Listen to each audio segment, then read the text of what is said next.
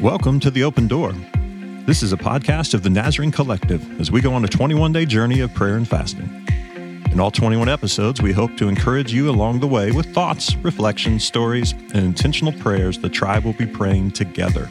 So, whether this is the first thing you do in the morning, just part of your commute to work, a few moments on your lunch break, or how you choose to end your day, we invite you to slow down, reflect, pray, and be present with open hearts that anticipate discovering God's open doors.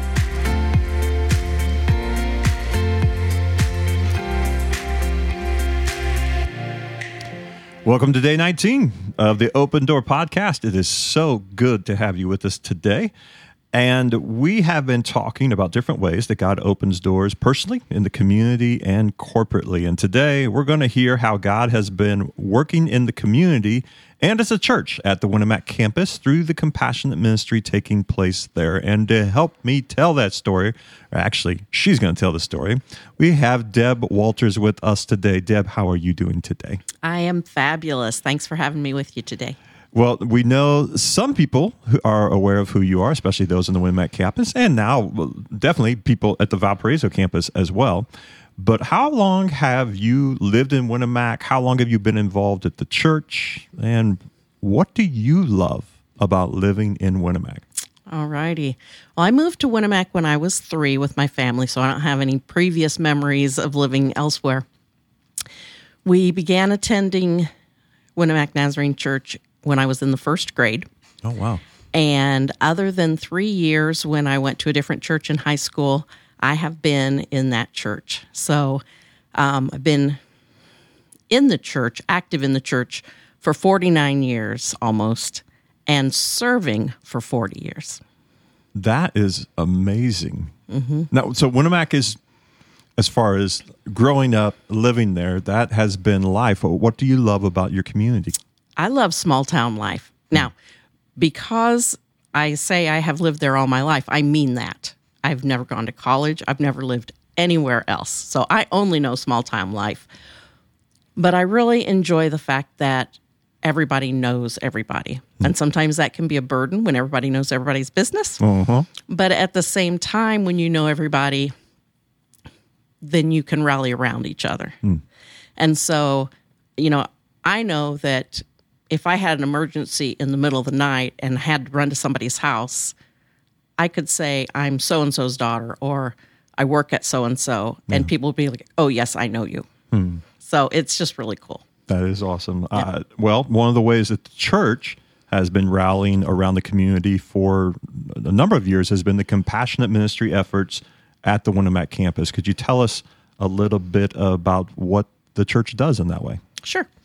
So, several years before I started working there, we would our church would provide food and the office would have food bags so that in case somebody was passing through and needed just some assistance, you know, a little bit extra help, we would have food bags in the church office. And so when I started working in the office, that continued. And when people would come in, they'd sit and talk for hours, just sharing their stories. Um, at one point, um, a lady decided that she wanted to make it into an actual food pantry. So she grew the the thing into um, a bigger ministry and got some different resources for us involved that we would get food in. Um, when she chose to leave the church, then we have a volunteer named Bev that has been there from the beginning with the food pantry. She stepped in, but she didn't want to take it on full time. And so, because I was doing a lot of home visits and hospital visits and um, like divorce care and com- and just different ministries. The pastor at that time asked if I would be interested in changing my role from church secretary to compassionate ministries director, which basically we were creating a new position. but um, I took over the pantry and um, I really enjoyed it and Bev is still there with us. Bev's a rock star. Bev is a rock star. She and David, my husband, are there every week. And um, we have since moved from three rooms into in the church to switching places with our daycare, and now I have an entire building. Yeah, if you're not familiar with the Winamac campus, uh, it's beautifully located uh, I, I believe, and it's just right off one of the main roads going through town, right next to the hospital. But the uniqueness of the uh, campus is that there is, I believe, an old parsonage that was converted into being used for different things, everything from the preschool to now.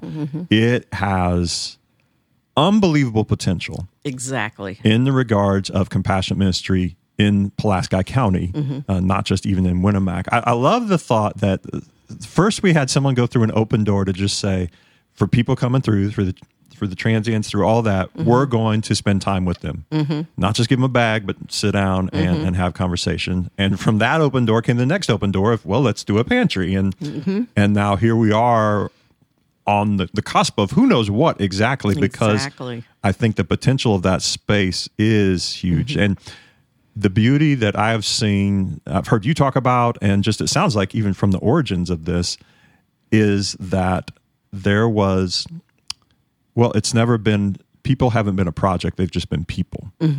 And you have had the opportunity to engage with so many different people um, across Pulaski County who come. I'm going to imagine there's some who are consistent who come in. And how have you seen the compassionate ministry efforts become an open door for someone in the community or in the county to explore or even come to faith? Well, we've had different folks through the years who, because of the pantry, will step into a church service, you know, and, and some will attend regularly, whether it's through the pantry or through holiday gifts that, you know, gift bags that we've given away, um, the boxes and whatnot, that they start to come to our church and they attend.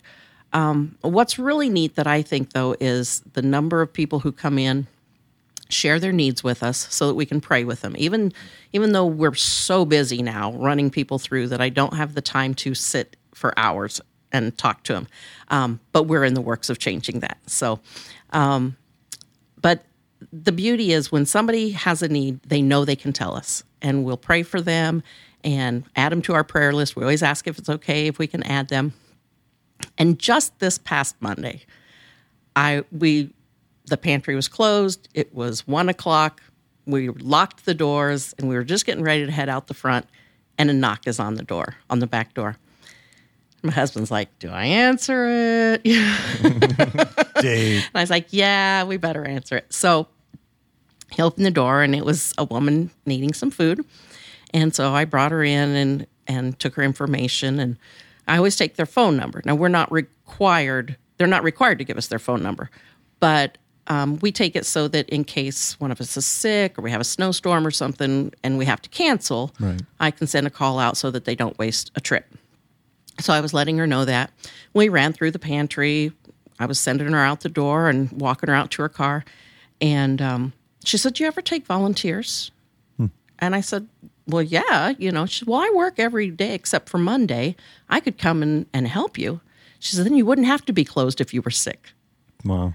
And so, you know, Bev is a huge asset in that regard because she can run the place. But Bev recently had a car accident and she's recovering from that. So she's slowly stepping back in. Hmm. So to have somebody else that is free on Mondays, that isn't doesn't have another job that's only available during the summer or something, that's huge. So she is going to start this coming Monday, start training.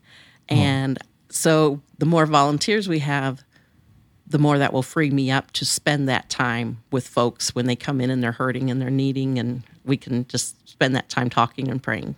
That is awesome. Isn't that something? Oh, that is Lord awesome. just opened that door right right then as we were, you know, and we didn't have to open the door. right. It was it was past closing time, well past closing time, because a lot of times it goes over. But And your literal literal opening of that door Yeah. became Yeah. another open door that God provided. That Yes. that is amazing. Well, I I think of um I think of the the opportunity that serving can be, Mm-hmm. serving others. And sometimes we, we think of these open doors or something big. We think of it as just this, oh man, this is going to be the biggest step our church ever takes, or or this is going to be God calling me to a specific ministry. And, and we we don't recognize that some of those open doors are well, honestly, have little to do with us. It's the opportunity to go, okay, I'm going to demonstrate everything Jesus has told me about living life. I get to go live that now, serving someone else. And I'm thankful that you have not only responded to a call in your life, but mm-hmm. to to serve in that way. And it, it, what's crazy how you don't realize how things fall into place. Mm. You know, raised in the church and you serve the church, and then one door closes with a job and another opens, and then because of that door and and things you had done in a previous job, you have the passion and the ability to help in another area and mm-hmm. you know sometimes we think doors are closing but they're really opening to something better mm-hmm. i wholeheartedly agree with that mm-hmm. thought well, on both campuses, Winamac and Valparaiso, don't miss the opportunities to go through an open door of serving others. And I'm, I'm going to guess we could use more volunteers. Oh, yeah. At, in Winamac, uh, especially within the, the compassionate ministry efforts going on there. And, and there are plenty of opportunities in the Valparaiso campus as well. And we just want to invite you today to maybe take that kind of step, uh, to walk through an open door, serving others, and call me crazy, but I'm pretty sure if you do that, you're going to experience some some spiritual growth for yourself as well. Mm-hmm. Well, our prayer that we want to leave with you today is that you would, well, let me give you two thoughts. One is you might need to wrestle with this one a little bit, but I'm going to ask you to ask God if there are any open doors of serving opportunities for you within the church or within the community that you need to step through. It's going to be a courageous prayer because I know we don't always like uh, extending ourselves that way, but I want to invite some of you to do that. And the other one, uh, depending on what, what, what Deb has talked about and with the compassion ministry, other compassion ministry elements taking place there and at the Valparaiso campus, pray for those.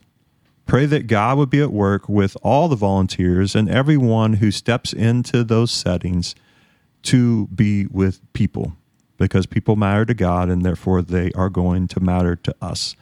And we will see what kind of open doors God brings to any of us who step in in those type of settings, including some of those literal open doors, just like Deb experienced, where right on the other side, God was at work doing something amazing. Well, thank you so much for joining us today. I hope you have enjoyed the conversation Deb and I have got a chance to have and we will see you tomorrow.